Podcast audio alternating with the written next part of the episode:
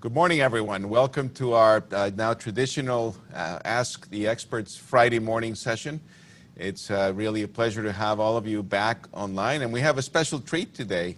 Uh, our own Dr. Schreiber is here uh, in the studio, so you will see him. Uh, in, I hadn't seen him in a while, so it's you know it's just wonderful to see celebrities in real time. And I asked him for his autograph, and he actually gave it to me. so. Uh, but, uh, but welcome. We have a really interesting session this morning. Obviously, John will provide uh, his traditional update with new information, fresh information from the literature of what, how we're doing with COVID-19. I think he'll give you a perspective also on what's going on around the country and, and how we're going to be dealing with this in terms of the outbreaks elsewhere. Uh, and then we have, uh, you know, just a real treat. We have uh, John Frassinelli, Stephanie uh, Knudson, and Michael Bolduc, uh, again the, from uh, DPH and the, the school systems, uh, where they're going to give us information about uh, school readiness. and, and this is aligned with the governor's announcement yesterday that the schools will be reopening in the fall. And, and so this is going to be going to be an interesting experiment in how we do it. And we, we have, obviously have to learn a lot, and I think it's going to be quite interesting, and many of you probably have questions. A couple of announcements before I pass it on to John. Uh, on Tuesday, uh, the grand rounds, the last grand rounds for the season, and then we'll go on uh, uh on a break for July and August. Tuesday at 8 o'clock, we have uh, Dr. Albert Ko, uh, who from from Yale, who's in the he's an infectious disease epidemiologist, really a world expert in in, the, in many topics, including leptospirosis and and, and obviously now COVID-19 uh, will be speaking about the, uh, the, the, governor's task force for reopening Connecticut. And he is in the task force, not just for Connecticut, but he's in the tri state uh, task force. So please join in. It's going to be very interesting. You can ask him directly sort of the thought process of, of how we're doing things in Connecticut. And Albert is a good friend, great speaker, very good person. Um, and then uh, on 7 3, July 3rd, a week from today, it's, it's uh, the, we're celebrating the July 4th holiday on Friday and so we will not have this session. It's a it's a national uh, holiday for us, uh, so we, we will not be joining you that day. Uh, you know, enjoy the holiday, the the celebration uh, uh, for independence for our country uh, on that day. We'll resume on July 10th again with Dr. Schreiber back on, and then we have a real treat for you as well. Dr. Richard Antaya, who's one of the a pediatric dermatologist from our colleagues down south is going to be talking to you about uh, issues about telemedicine with dermatology in the COVID era. So I think log in and you'll, you'll he'll, you know, really uh, very good presentation and good questions for him.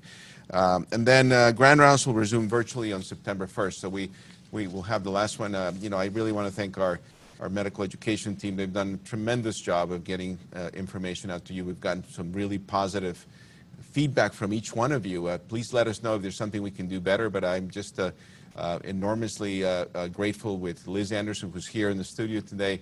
Uh, she is the, the force behind a lot of the things that happen, and also Nicole, and they've been working very hard. And then the folks behind the, the cameras, you know, Philip and, and Steve and, and Scott, I mean, you, you, you don't see them, but they, want to they make sure that this actually works really well. So my really sincere thank you to all of them for what they do. And uh, but uh, without further ado, I'm going to ask Dr. Schreiber, the real Dr. Schreiber, here in the studio, to come up and uh, introduce his uh, session, and then he'll pass it on to our speakers, our guest speakers. John.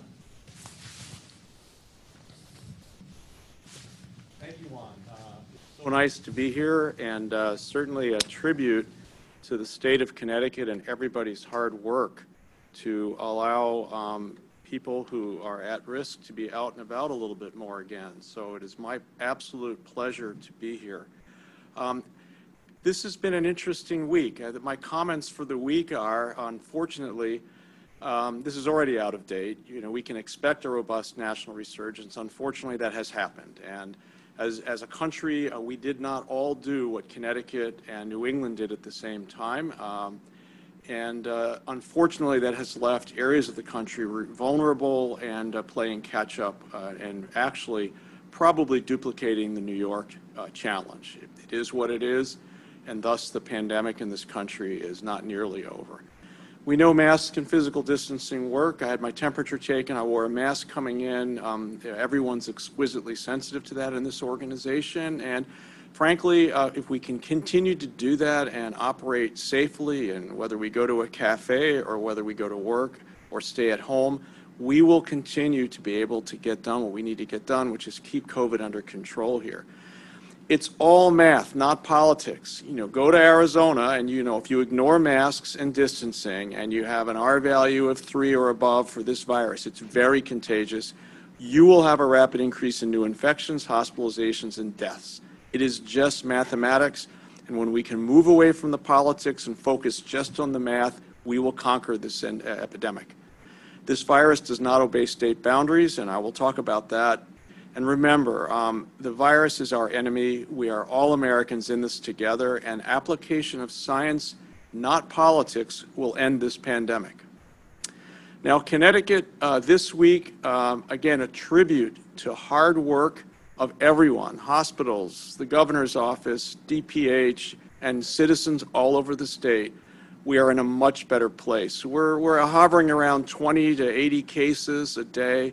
Deaths are almost down to zero. Uh, if we double down and keep doing what we're doing, even as we carefully open up, I think we can continue this. Um, and, and this is really uh, if only uh, the entire country had done what we had done at the same time, we would be in a much better place as a country. But New England in general looks pretty good right now. This is Connecticut this week. Now, uh, this is the United States. Uh, we are leading the world. We're leading the world in the magnitude of the pandemic in this country, unfortunately. And uh, you can see uh, New York, Boston, that's actually fading a bit, um, and uh, we have tremendous hotspots in Texas, Arizona, and three or four of the southern states. And so, unfortunately, since people travel, uh, airlines are flying again, uh, we are going to be uh, challenged with the importation of new cases all over the country. This is going to be a problem. Now, this is Texas, and the reason I'm, per, per, you know, I showed you Arizona last week, which really was an uncontrolled epidemic. It continues, it hasn't changed. Texas is a challenge because there are 29 million people in Texas. It's as big as many nations in the EU. Uh, they, are, they have an out of control epidemic in their big cities right now, and drastic action will be required, much like Connecticut. And if they do, and do what we did and others have done successfully, New York State, uh, they will have about four to six weeks where they can drive this curve back down. But it's going to require cooperation of the populace and a unified message from the government in Texas. So far, uh, that has not been the case. And by the way, Texas is predicted to run out of ICU beds by the end of the summer. This is actually already out of date. Um, they are running out of ICU beds probably in July. So, uh, again, an unrestrained epidemic in Texas. Uh, they will run out of ICU beds shortly. This is going to be relevant to us uh, here in Connecticut. We're, we're doing well with PPE now, and we're doing well with supplies for testing. It is my belief as these states ramp up their epidemics that it's going to siphon away supplies. We may be challenged again getting adequate supplies here in, in Connecticut and other states. We need to be very careful to watch that going forward. Now, this is the United States. This is a great uh, comparison. If you look at the European Union on the bottom, who had a, actually a very similar outbreak across the EU, with Belgium leading them uh, in the outbreak uh, you can see they've driven it down uh, to a more tolerable level, about 4,000 cases a day. Remember, the EU's in the 300 millions if you look at them collectively. Unfortunately, the U.S. never really broke that down to the level of low community transmission. And now this is already obsolete. We're over 30,000 cases a day in the United States, uh, at which was our peak in April. Um, this is not sustainable and will lead to thousands of unnecessary deaths. So uh, we have a challenge moving forward. Now, uh, what could you do about Connecticut? Uh, Dr. Salas and I were talking we could build a wall or all around the state. Uh, that might work. Um, we're really good at building walls in New England. They're all over the place, but they bring people in. Everybody loves to look at them. I don't think that's a viable solution for our state uh, and, frankly, for any of the New England states. But, I, you know, we like walls. We have lots of walls everywhere. They're not going to keep people out. But what will work, and something that was introduced this week, will be to have travelers from states with these high rates that you can see on the map, and you can go to the Johns Hopkins website every day and check, uh, to quarantine for two weeks and, and to stick with that. And I think if we do that, we have a, a fighting chance of keeping Connecticut and New England and the other states that have this under control in a good place in the coming months. So, but this is going to be important, and it's going to involve all of us collectively working on this because you can't do it mandatory. It's going to really be social pressure to make sure people comply with this. So travel plans this summer. This is easy. Go to the Johns Hopkins website and their other websites. Green is good. You look at New England, yeah, it's pretty green. We have the, we're driving the cases down. It's not perfect. We still have cases. Be vigilant. But it looks like you could travel. You could go to Vermont. You could go to Maine. You could go to Rhode Island. You could go to the Connecticut shore. All good. You can see a couple of states in the far west that, that have very few cases. But then in general, as you go south and west, there's a lot of COVID. So if you're traveling, don't travel to those states unless you want to come home and quarantine for 14 days uh, and uh, potentially bring it back into the state. Go to the green states this summer, and, uh, and I think it will be a safer model for all of us. And it's certainly what we're suggesting to our employees. Now, there's a lot of scientific advance in the last week. This report came out. You know, we're trying to understand the pathogenesis of this organism. And one of the ways to do it is attacking multiple organs uh, in humans we can now make from stem cells, we can make organoids, which differentiate into the cell type in the organs. And this organoid uh, is actually intestinal tissue. And you can see the white are replicating COVID uh, virions. And so we're now able to, in a tissue specific way, see how the COVID virus is interacting with those tissue specific cells, kidney, liver, intestine. This is going to be really important as we design more effective therapeutics to stop the damage that this organism can do when it binds to the ACE2 receptor. So stay tuned, but I think, again, a lot of progress almost every day uh, in trying to figure out pathogenesis.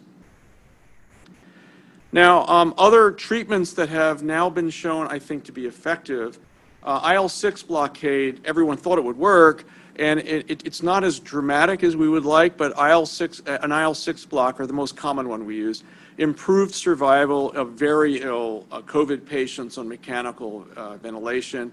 Unfortunately, it's not a randomized uh, controlled trial. You probably couldn't do that anymore right now. Um, and it was observational, uh, but it, it, seems to have a positive effect. Uh, this was is, is, in press and chest and came out of Connecticut, out of Yale, the Yale program. Now, um, a lot has come out in the last month about ABO, and uh, it's been a little squishy, but this is not squishy. Um, in this study, which was in the New England Journal this week, they looked at the genes that are turned on, and, and, and they looked at, in a very detailed way, severely ill COVID 19 patients with respiratory failure. And indeed, two gene locus loci pop out, the ABO one pretty prominently. And it seems pretty clear now that A, um, uh, individuals with A blood type may be at higher risk for severe disease and infection. We do not understand this, but the genetics are supporting this observation now, and we need to figure this out. So type A uh, blood types don't do as well uh, as B and O, and uh, this is going to be interesting to understand better about this in the future, but it seems pretty solid now. Um, a very interesting study, seroprevalence, and this gets back to understanding children. Are they getting sick? Are they not getting sick? Are they spreading it? So this looked at IgG antibodies to the SARS-CoV-2 in, Sw in, Switzerland outbreak. And they got, uh, they did a prevalence test of uh, just grabbing everyone they could to get antibodies, and this is what they found. They found that about 10% of the population, the 20 to 49 year age group, were, had been infected. And that's kind of where I think we're going to be seeing in the U.S. Um, they found about 10% in the 10 to 19 age group, but when you looked at the 5 to 9 age group, only about 1% were positive serologically, suggesting that they weren't getting infected that much, or at least if they were infected, it wasn't enough to generate an immune response. So we don't understand this. It, it, there's been some anecdotes in the U.S. that this seems to be true, and in some other countries. So it may turn out that children are not the super spreaders here. It may turn out that it's young adults and others who are infected and then out and about socially uh, who may be more likely to be the super spreaders. And this factors in to the state's decision to try to begin to see how we can engage our children in school and other places safely moving forward. And you're going to hear about that in just a few minutes. But these are the kind of data that are guiding us to make some of these decisions. Intriguing, we don't understand it. There is some thought, well, maybe children are, have been infected with coronaviruses that are uh, cross-reactive, you know, colds are coronaviruses. Maybe that's why they're not getting infected. I don't know, and I'm not sure that's correct, but it does seem to be a correct observation. And stay tuned for seroprevalence studies in the U.S. They are coming. Another uh, observation, it seemed like individuals who were on um, angiotensin converting enzyme blocker blood pressure medicines weren't getting more sick, and it, it, people were thinking it's okay. In JAMA, just a couple of days ago, it turns out that that's correct. If you're on an ACE inhibitor, you can see the hazard ratio of getting infected is no greater than anyone else. And um, there's also the mortality rate. I don't have that table, but the mortality rate was the same if you happen to get it. So it doesn't look like um, the ACE-type antihypertensive pose a risk. And I think that's very important for those people in the population who are on these medications. It seems like it's probably okay. Now, the race for a vaccine, what I'd like to do over the coming month as we get into July, I'm going to do a deep dive in each of the types of vaccines that are kind of churning through to try to get out there commercially. And you can see um, there's about 100 vaccines out there being talked about. Uh, 10 are in phase one, which is early safety tests. About eight are in more expansive phase two trials. And there are two vaccines already in efficacy trials. I'm going to talk about one of them. Uh, none of them are obviously are out and approved yet, and if we're lucky, maybe there'll be one by the end of the year or in spring of next year. Almost all the vaccines are targeting the spike protein. This is the conformation that shows you um, the various structural permutations. It is amazing that we have figured this out in very short order. It's a tribute to the technology, science, and inventiveness of humans that we're able to do this. But this is the main target, and this binds to the ACE2 receptor and, and appears to be the entrance point for this virus into humans. Let's talk about the adenovirus vector vaccines first. That virus, uh, that vaccine um, is one that's gotten a lot of publicity the last week or so. Uh, there are two versions, one's in China and one's in the UK. We're going to talk about this. And how does this work? So the adenovirus virus, which is a respiratory virus, is rendered unable to replicate by removal of genes from the virus. You genetically engineer it to be unable to replicate. It's alive, but it can't, re- alive in the virus term, but it can't replicate. And then you insert the DNA for the SARS CoV 2 spike protein into that virus. And then the virus, if you administer it to a human as a vaccine, it infects a human cell. The protein's expressed, and the human makes an immune response against that spike protein. And adenovirus vectors are used in humans commonly for cancer therapeutics. There's a lot of experimental therapeutics in cancer currently, some gene therapy trials, not all of them that have come out well, uh, and there are clinical trials in progress, but no licensed vaccine for Ebola, TB, and some other pathogens. So, you know, new technology, it's been applied to some other areas of human disease, not extensively uh, to prevent infections. This paper came out this week from China. Um, this is an adenovirus type 5 vectored vaccine. Now, adenovirus type 5 is a human adenovirus. And this gets into the problem of having adenovirus vector vaccines. Human adenoviruses, many of us have been exposed to already and have an immune response to them. And unfortunately, what seems to happen is that if you've been exposed to adenovirus and you've given a vaccine with it, you immediately have memory and you sort of fight off that infection, the vaccine's not very effective. So, in fact, this is what happened. So, this vaccine was uh, given to people, just published. It's very reactogenic, first of all. So, um, uh, in other words, you get fever, 50% uh, get pain at the injection site, about half got fever, and about 10% got fever 38.5. That's significant fever. So, it's, it's very immunogenic, reactogenic. Um, pre-existing immunity to adenovirus 5 reduced the response to the vaccine, and in fact, only about 50 to 75 percent of the volunteers had a fourfold rise in neutralizing antibody, not quite as good as we would like to see. And so, and then, you know, no one's gotten a booster uh, dose. So you can imagine if you gave booster doses of this, say COVID ends up being an annual problem. I'm not sure the adenovirus vaccine will be good for that because you've already, you'll, you'll make antibodies to the vector, You'll make T cell immunity to the vector, and the second time around, it may not work very well. So this could be a one time vaccine effort that could be very effective, but probably not annually. So keep that in mind. And these are, these are my thoughts about uh, the adenovirus. Now, the big one that's very active in, in literature and frankly in the newspapers um, is the UK uh, AstraZeneca vaccine. What they've done, because they were worried about uh, people having pre-existing immunity to the adenovirus, vector if was human, they've used a chimpanzee adenovirus that nobody, no human's been infected with, and their thought was, fine, there'll be no pre-existing immunity to this. And, uh, and this is well advanced in human trials, and it's actually getting into efficacy trials, and I don't have the data on that yet. It has not been published.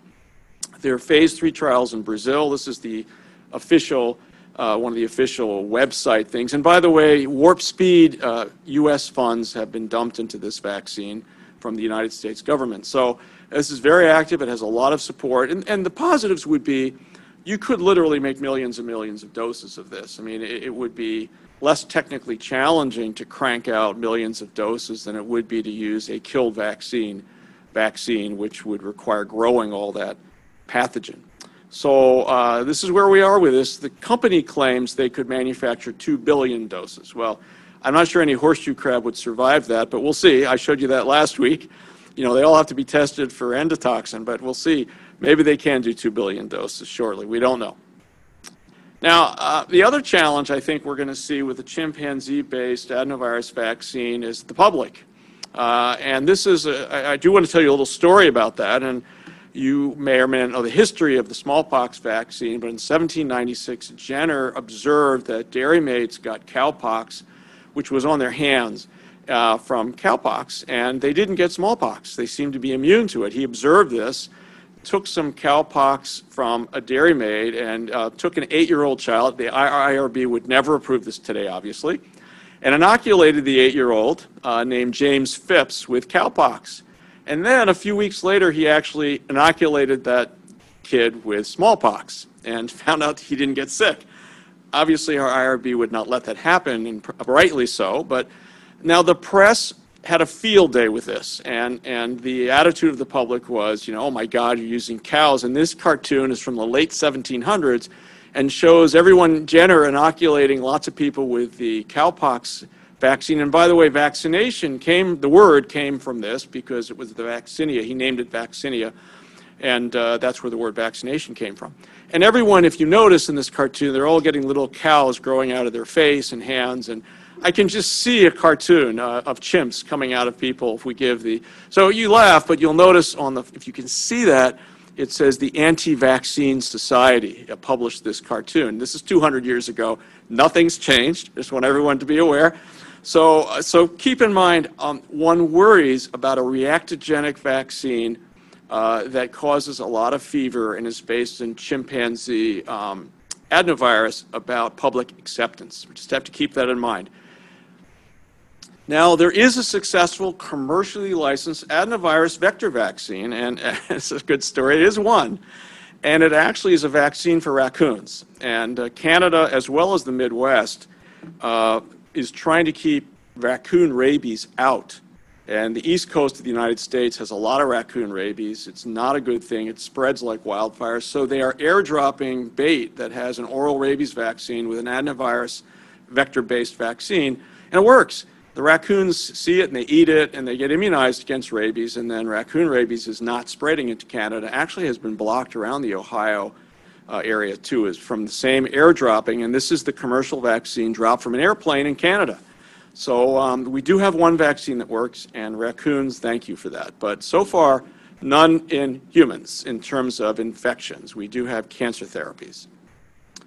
So, this week's good, bad, and ugly. Our region continues to have markedly fewer new cases and deaths. Um, I believe it's a watch. You watch the rest of the country.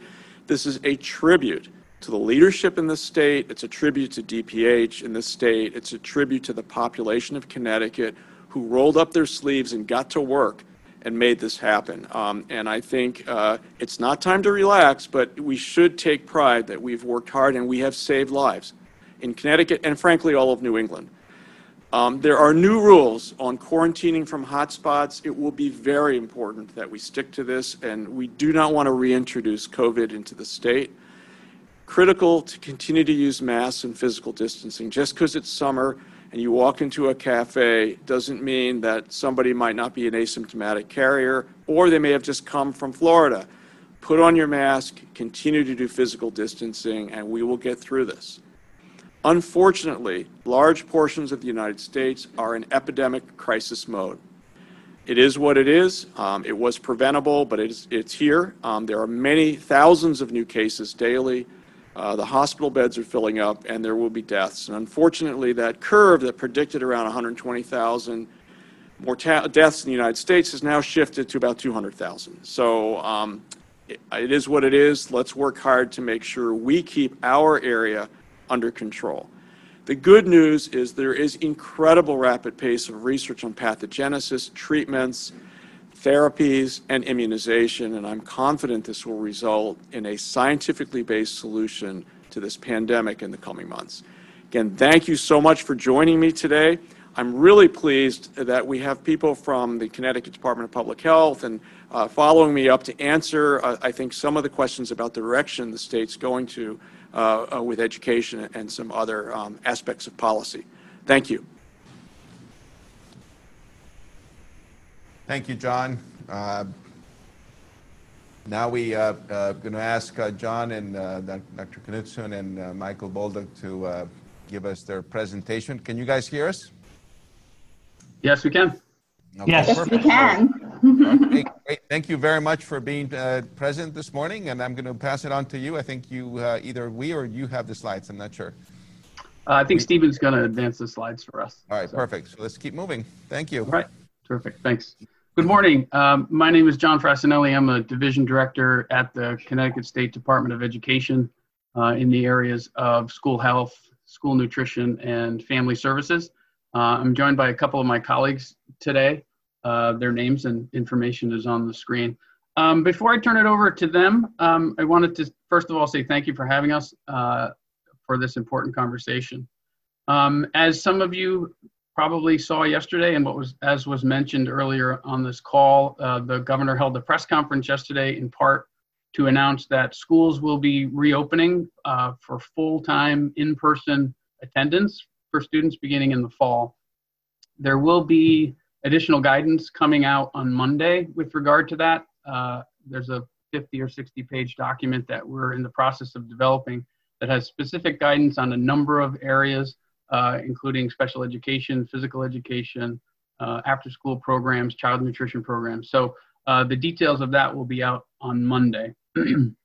um, and as you're also aware, um, health assessments are required uh, for students prior to enrollment in public school or prior to entry in public school, also in grades six and set or seven, and grades nine or 10. Uh, we, last week, we sent a memo to school superintendents that was issued by uh, Acting Commissioner Deidre Gifford from the Department of Public Health that addressed immunizations for the beginning of school. Um, and I will be forwarding that to you following this call. The Department of Education will also be sending a memorandum to superintendents probably the beginning of next week to address health assessments. Essentially, what we're um, saying to superintendents is we understand uh, what the law says around school assessments for, for entry and at those uh, different times during the school, uh, during the child's education. And that boards are permitted to deny attendance for children who fail to obtain the health assessments. Again, we understand the challenges and the scheduling for in-person uh, health assessments and those physicals, and we are encouraging boards to prioritize uh, allowing children to attend school wherever possible. Um, there are concerns that over the last couple of months for social distancing, there were a certain percentage of students who didn't engage or didn't engage fully.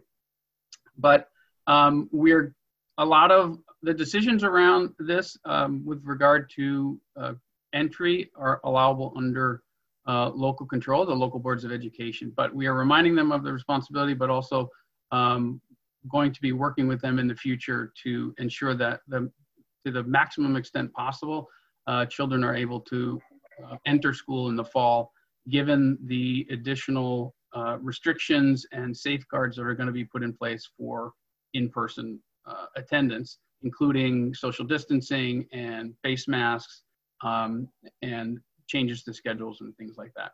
So for some of the details around immunization requirements and guidance and, and, and prior to that, Dr. Stephanie Knudsen is going to talk specifically about the health assessment uh, requirements, and I will turn it over to her right now. Thank you. Good morning, everyone. And uh, as Don said, I'm Stephanie uh, Knudsen, and uh, I work uh, for the state command, uh, the state, the Connecticut State Department of Education, um, supporting children, school nurses, and school health, all things school health and health education as well. So, just talking a little bit about health forms and immunizations, as John said, uh, for fall 2020, the expectation is that um, health assessments, full health assessments, that is, um, will be required for children who are being enrolled as well as um, for those who are in attendance. But again, we're encouraging uh, school districts um, coming out of the impacts of COVID, still in the impacts of COVID, experiencing that anyway, that um, uh, school districts will be supportive and allow children to be able to and families to be able to have some time in order to get those full assessments done. So there are two uh, there are two health assessments that are provided by the State Department of Education. We have the pre-K or, or, or, early childhood health assessments, and even prior to pre-K as well. So we have for zero through five years old, and it's uh, commonly known as the yellow form. And then we have or K through 12 forms uh, for kindergarten all the way through 12th grade, and those are the school health assessment forms. And those are commonly known as the blue forms. On those forms, at times I hear from our constituents about um, different aspects of the forms. Why do we have these different uh, requirements on the forms? And just to be clear that the screen, all the screenings that are on the forms, whether it's um, for vision or hearing, scoliosis, things like that, these are all legislatively mandated screening requirements. And so the blue form and the yellow form as well, those uh, uh, specific items that are located on those forms, they're legislatively driven. And so that's why when we say we would like to have a full assessment done, children's career, as I said before, that health assessments are required. And so it's so important that uh, school nurses are able to see a full assessment um, going forward if you look to the right of that slide, you'll see School uh, State Department of Public Health. And Mick Bolduc, he's going to address those immunization requirements after I'm through.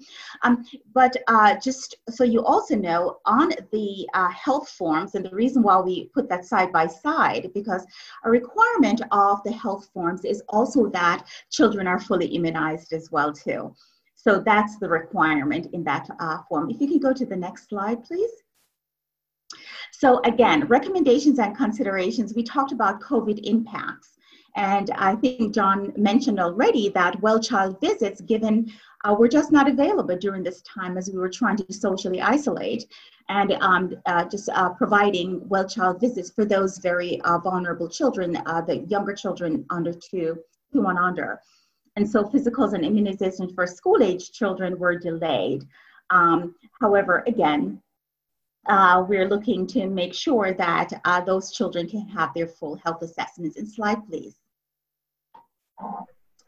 So we have, um, if you're looking for um, information about uh, the, the legislative mandates around what's required on a health assessment form, uh, it's under Chapter 169, School Health and Sanitation Law, and there's a link there. As well as if you're looking for health forms, to, if you have run out and you're looking for health forms, those health forms are on the State Department of Education's uh, website, and those uh, links are there as well.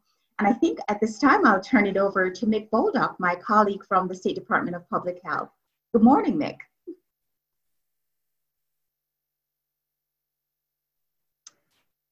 Good morning, Stephanie, and thank you. Uh, thank you, everyone, for having me present today. My name is Mick Bolduc, and I've been an epidemiologist and the vaccine coordinator for the state immunization program for the past 30 years now.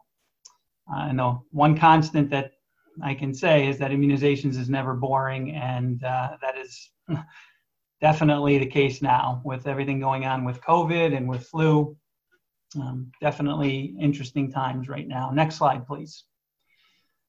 So, uh, what I wanted to talk about a little bit today uh, was not only talk about the immunizations that are required for school, uh, as John and uh, Stephanie had mentioned, uh, but also take a look at some of the trend data that we were, have seen since the pandemic, um, both nationally throughout the United States and then also in Connecticut. Take a look at our current two-year-old immunization rates, which have been pretty pretty good, and hopefully will continue to be pretty good despite some of the challenges that we've been facing. Uh, I'm not going to spend a lot of time on vaccine development because Dr. Schreiber did an excellent job on that. I'll talk about the importance of flu vaccine for the upcoming season. And then uh, for those of you who are not familiar with our immunization system, CT Wiz, uh, just touch upon that as well. Next slide, please. Um, so this slide is very busy, has a lot of information on it, but I want to point out two things to you. The top graph is illustrating a sharp drop off in the number of doses distributed nationally after the US declared a public health emergency on March 13th. The solid blue line represents the cumulative change in non influenza doses, and the dotted blue line is the change in measles containing vaccines.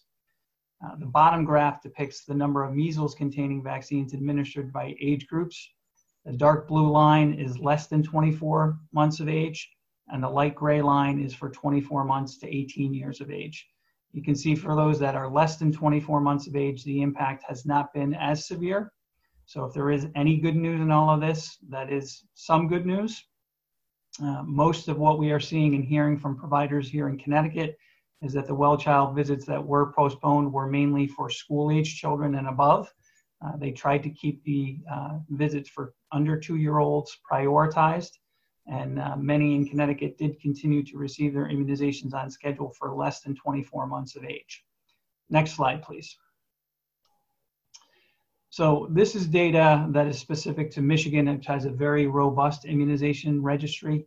We were not able to generate real-time immunization data from our registry right now, but eventually over the course of the next year, our CT WiZ system will be able to generate this kind of data. I just wanted to give you a flavor for what's happening in other parts of the country. Uh, the vaccination status in Michigan, they were able to take a look at kids at 1, 3, 5, 7, 16, 19, and 24 months of age, assess that between 2016 and 2019, and then compare that to the same time in 2020. And what they saw among children five months of age uh, for up to date status, it fell from 67% to just below 50% due to visits from the pandemic. So it had a dramatic, uh, dramatic, dramatic decrease just in that short uh, time frame due to the pandemic. Next slide, please. So here in Connecticut specifically, if we take a look at the doses distributed and we take a look just at the first five months of this year, you can see the numbers. Uh, in the first two months of, of this year, we were doing pretty good. We were above average actually in January and February. But then you take a look in, in March, we were down 13%. And then in April, when we would expect numbers to actually increase, because that's when kids are going back to the doctor's offices when they're receiving their, their kindergarten doses of DTaP and polio and MMR and varicella, we were down 43%. We're down almost 40,000 doses, which is huge. In May, it recovered a little bit. We were down 34%. So hopefully that, that April timeframe was where we hit rock bottom. And in May, we're starting to see a little bit of a recovery. We don't have the full numbers for, for June just yet, but in talking to some doctors over the last couple of weeks, it seems like uh, kids are starting to come back in, and we're hoping that we can get kids caught back up uh, we did do a survey of providers to try and find out if they were going to be able to get kids caught back up over the summer months to try and find out if we do needed to de- delay or have a grace period for back to school. And um, the providers felt that they could get kids caught up over the summer. They might not be able to have them caught up by the first day of school, but they felt they could get them caught up shortly thereafter. And so um, that memo that um, John Frassinelli had mentioned that he's going to send out to you we are not going to delay or have any sort of grace period for uh, school immunizations for this fall. We are going to keep everything as is and hopefully get everyone caught up as quickly as possible. Next slide, please.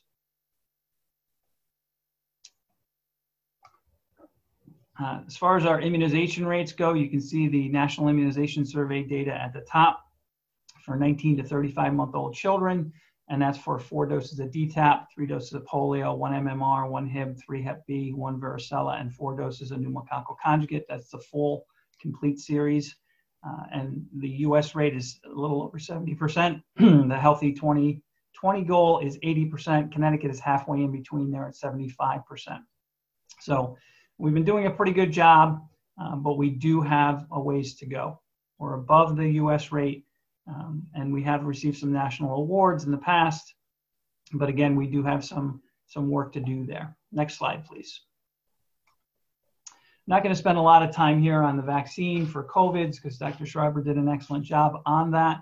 The only thing I will mention as far as vaccines go, CDC does want us to assume, uh, and it is a big assumption, that there will be a vaccine for planning purposes.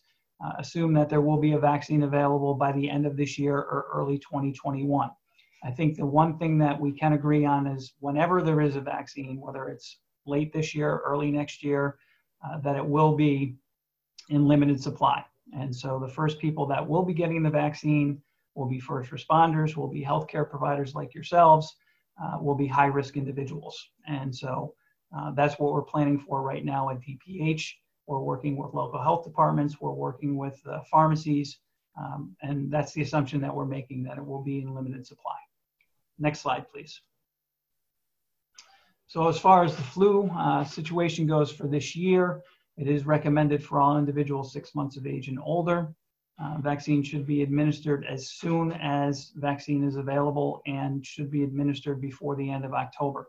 So one of the questions we always get is, you know, when is the optimal time to get flu vaccine? Well, I think this year more than ever, don't wait. Uh, we don't know what's going to happen. We don't know if there's going to be a second uh, wave of COVID. Hopefully, there's not, but um, we don't want people to wait and um, if there is a second wave, then people probably won't go out and get a flu vaccine if they haven't already. So when those supplies come in in August and September, people should go out and get a vaccine as soon as possible. Uh, we are expanding through the Connecticut vaccine program and making available flu vaccine up through the age of 18. So we're expecting our first supplies in hopefully by the first or second week of August. And so uh, for those providers that are getting vaccine through our program, we will start distributing that as soon as those first doses start to come in. And now on the national level, CDC is making a very, a very big push to try and improve the national rate. Even in a good year, uh, flu vaccine rates throughout the country are only about 50%. Uh, and that shouldn't happen. We, we, as a nation, should do much better than 50%. And so they're um, really going to try and publicize. They're giving money to states, including Connecticut, to try and really push for uh, a better percentage. And so we're going to get a lot of money in in the next couple weeks to try and improve that and do a media campaign around flu.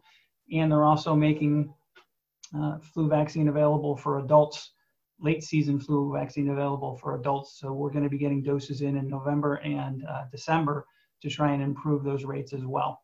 Next slide, please. So I had mentioned our immunization registry. Uh, for those who are not familiar with it, um, it used to be called CIRTS. It's now called uh, CT-WiZ. And so it's a new registry, web-based registry as of September 2018. And it does pr provide one-stop shopping. So you can do your vaccine ordering, your doses administered, uh, bi-directional data exchange between the IIS and your electronic health record. Next slide, please. Um, it's replaced CIRTS and it has many new feature, features. Um, and uh, this is a system that uh, uses a vendor out of Colorado called Envision. Uh, 20 other states and jurisdictions are using this application as well. Couple of key points to remember with CTWiz. All children are automatically enrolled in CTWiz unless the parent signs a form and opts out of the program. And currently our opt-out rate is only uh, a little less than 1%. So we have very good compliance with this. And then secondly, all providers who administer vaccines to the program uh, to children are required to report the information to CTWiZ. Next slide, please. So previously with CIRTS, uh, with the old CERT system, DPH staff would be manually entering in all that information history uh, sent in by providers. And so it was very labor intensive and very time consuming. Now with CTWiZ, providers are actually able to enter the doses they administer directly into the system or by electronic data exchange through their EHR system. Next slide. So as of June 10th, we have about 159 clinics that have been electronically onboarded into CT Wiz. And also school nurses have read-only access. And we have about 600 school nurses that can get read-only access in there. And they can actually look up a child's immunization history and they can print out an official immunization certificate as well. Our goal is to have all providers reporting and ordering through CT Wiz by 2021. And there is my contact information, and I'll be happy to have uh, take any questions if you have them. Thank you for your time this morning.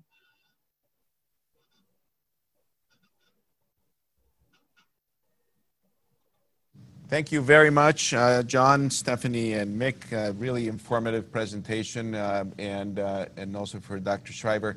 We have about 210 people online that are listening, and we have a number of questions that have come up. So the um, the, the first one is um, this would be for for either one of you know Mick or any of you. Um, uh, the, will we get priority delivery of flu vaccine over the retail clinics? Those, that's from pediatricians asking. So maybe Mick, I'll, I'll ask that for you. Well, um, we don't we don't have control as far as when it comes out. So I, what I will say is, as soon as we get the first doses in, we send them out. We don't wait. So some other states wait until they get a, a sufficient supply before they send them out to the pediatricians. As soon as we get that first dose, we send a memo out to all the pediatricians and let them know that the doses are in. So we have four different formulations. Uh, we will let the uh, providers choose whatever formulation they want. And so as soon as the first dose comes in, whatever formulation it is, we send a memo out. I send a memo out to the providers letting them know the first doses are in and uh, and then they can order. Whether it's that formulation they want or not is up to the provider. But we uh, we don't hold on to any doses. Once they're in, they can start to order.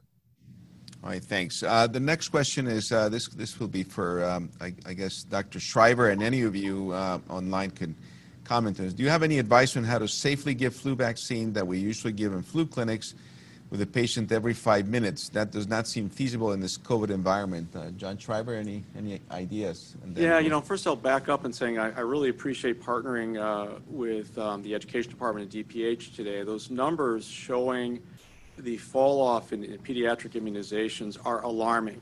And we have a window of opportunity this summer. Our caseload of new COVID patients is very low.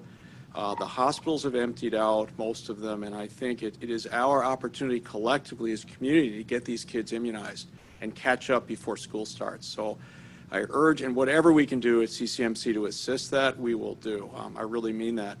I think in terms of immunizing well children, given the low number of new cases in the state at the moment, uh, if people wear masks um, and you have PPE um, and you're screening for fever and we do what we need to do for the kids coming in, I think you can maintain probably not the same volume, but a pretty brisk volume. But there has to be screening at the front door. The parents and child need to be screened for absence of fever. Hopefully the parents will agree to wear a mask and we can get done, get these things done quickly. So given the low community spread right now, it's very low uh, I feel comfortable saying you could probably maintain good volume. It may not be what you used to do because you have to do that screening at the front door, but I think you can do pretty brisk um, immunizations now. Uh, Thank I don't, you. John, if you have any thoughts on that as well. John or Mick, any other comments? Uh, Any, any other thoughts on, on that? Stephanie? I, I think that's that's great advice. I mean, you know, we put out some some guidance on drive-through immunization. You have to kind of think outside the box because you know you're you're going to get parents that are still skittish about coming into the office, and there's you know there there's different ways you have to think now because we don't know what's going to happen in two months or we don't know what's going to happen in two weeks, and so um, you have to you kind of have to th- think outside the box because these are challenging times. A very good idea as well, but, uh, you know, again, the challenge is how, how many offices have the ability to have the cars lined up and the parking for that, and so, but I agree, out of the box and whatever we do to get these vaccines in is going to be critical before uh, fall and winter. Uh, Mick, this may be for you as well. With, with the push for a vaccine, there's a chance something goes wrong. Uh, do we expect the vaccine to be available for first responders or mandated for them once it's released? Um, we also have to get flu vaccines. Uh, so will we have? Uh, the, it, it, so the question is, uh, I guess you you, you implied uh, in in your presentation that the CDC is already working with the state to get if if if the vaccine for coronavirus becomes available, that it will be available for first responders and healthcare workers first. Right. So as far as a mandate goes, I, I can't really speak to a mandate. I don't know what you know what every hospital is going to require if they're going to mandate it or not. I know that what CDC is talking about is because the vaccine is only going to be available in limited quantities, there's going to be kind of a tiered system. So tier one is going to be healthcare personnel, and it's going to be first responders, and it's going to be those at high risk for uh, for COVID. So those will be the people that will get the vaccine first before the general public. Whether or not it's mandated, that'll be up to other individuals to decide as far as, um, you know, does a doctor need to have this vaccine in order to be able to work at the hospital? Well, then the hospital is probably going to have to have a policy that they're going to have to work out to figure out uh, whether that's, you know, they're going to need to, to work on that. I mean, certainly at-risk employees. Healthcare system would be the ones I would want to get it, to get it so they can get back to work and not be at risk of getting severe COVID. I also want to make the comment, I, I think there'll probably be several vaccines licensed. There are 100 being developed.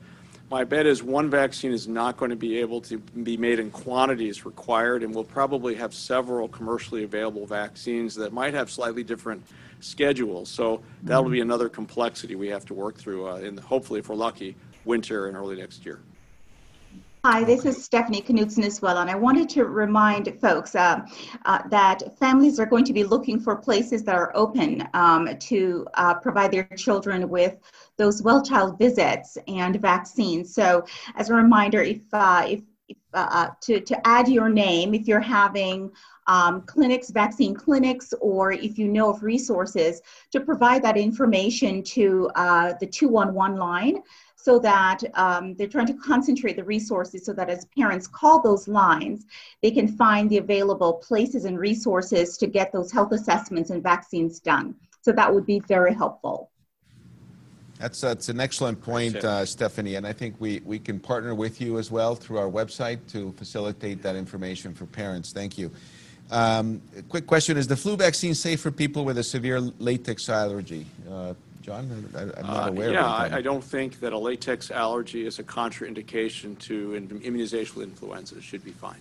And uh, this, this is for any of the panelists. Um, is can the state require flu vaccines for entry into schools as, as it exists for daycare? That too. Thanks, Dr. Schreiber.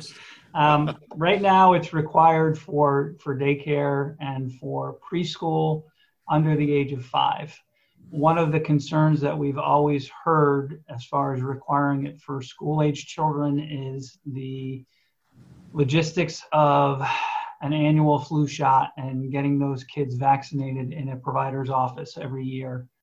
Um, the providers just don't have the ability to vaccinate every child up through the age of 18. And the infrastructure is just not there because we don't have local health departments that vaccinate on a yearly basis. They don't have the staff anymore. Uh, we don't have county health departments that vaccinate, and so providers just don't have the manpower to be able to vaccinate on a yearly basis. So if we mandated school age children to be vaccinated with flu every single year, uh, logistically, it just wouldn't be possible for, for providers to be able to do that. And so that's the problem that we run into. Yeah, I want to step back um, uh, to add to that. Why are we all talking about the flu vaccine in June during a pandemic from a different virus? Hmm. The reason is we're very concerned coming to fall and winter, given the COVID background, already soaking up our beds, ICU beds, and the amount of work we've had to do to keep that under control.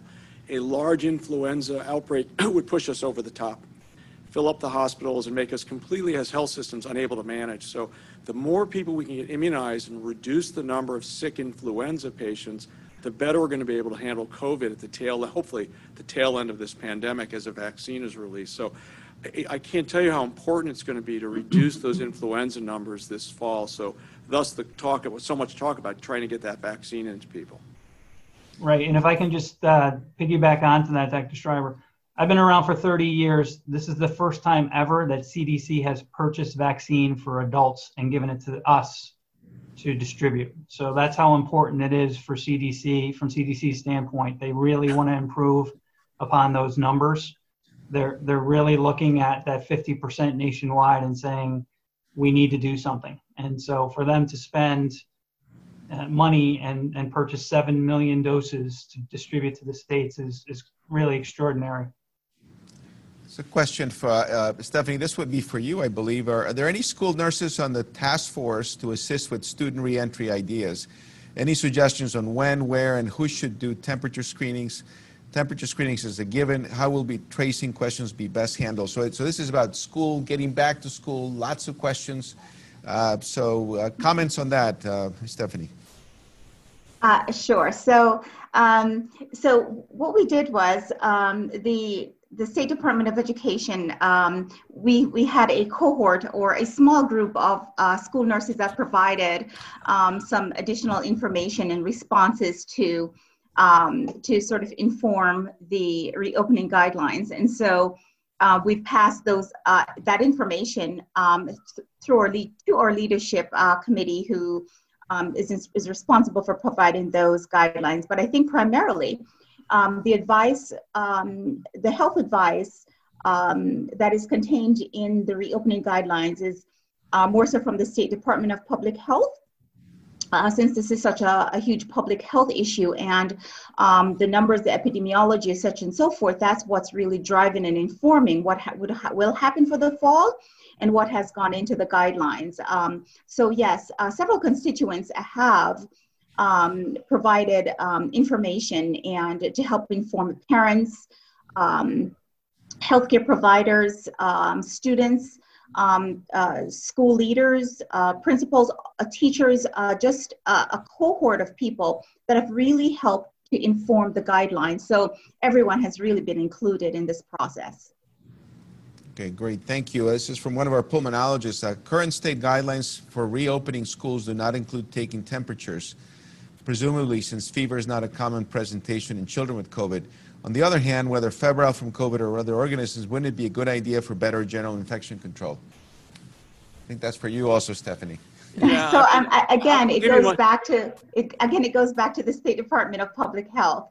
And we're, we're looking at, as you can see, when, when uh, back in April, when, for example, the summer school guidance was released, or May when it was released, we had a different uh, set of uh, guidance, didn't we?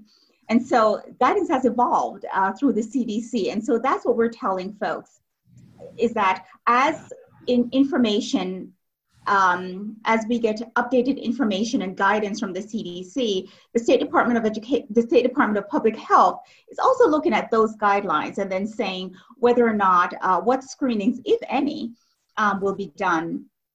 Uh, so I'll go out on a limb. I'll, go, yeah, I'll so, add to that. Yeah. I'll go out on a limb. Um, I think the technology is there to easily screen all school employees and children walking in the building. And I think it would be a great idea if we could do that. The technology's there, it's non invasive. I saw a, a, clip last night on the news. There's just a machine, just much like that light. You just walk past it. It's infrared. It tells you whether there's fever, and, and um, I think it would be a good investment for schools to do that. That's just my opinion of one infectious disease doctor. I am not a policymaker. It should be easy to do, and it might catch a few cases. And frankly, might catch influenza and a few other things that you don't want in the school as well. But just my opinion. You know, one, one and one of the things about technology, you know, if, if it if it will uh, if it will have a glitch, it it certainly will during the most inopportune times. And so we think about those large high school populations, for example, that are walking through the building and staff and students and parents and visitors and you know it's it's it's you know think about going to the circus or someplace and what happens well, I'm not going to uh, hold you to compare. I'm not going to hold you to compare a high school to a circus, but I, you did no, say no, no, no, no, or a big event, a big event, a big happy event. I know. so where you have, or to the movies, or someplace where you have crowds of people just going in, and and what that means. So, so uh, the, the, the reopening guidelines, they will be released uh, next week. So um, I totally get the public health thing and I, I, totally get it from one health person to the next. I'm with you. okay, the only you, thing uh, I just want to add one quick thing to that is that, is that, as Stephanie indicated, the guidance the guidance is going to be issued on Monday, but we're going to be spending the next couple of months looking at CDC data, looking at state data. Uh, the commissioner was talking about looking specifically at certain communities.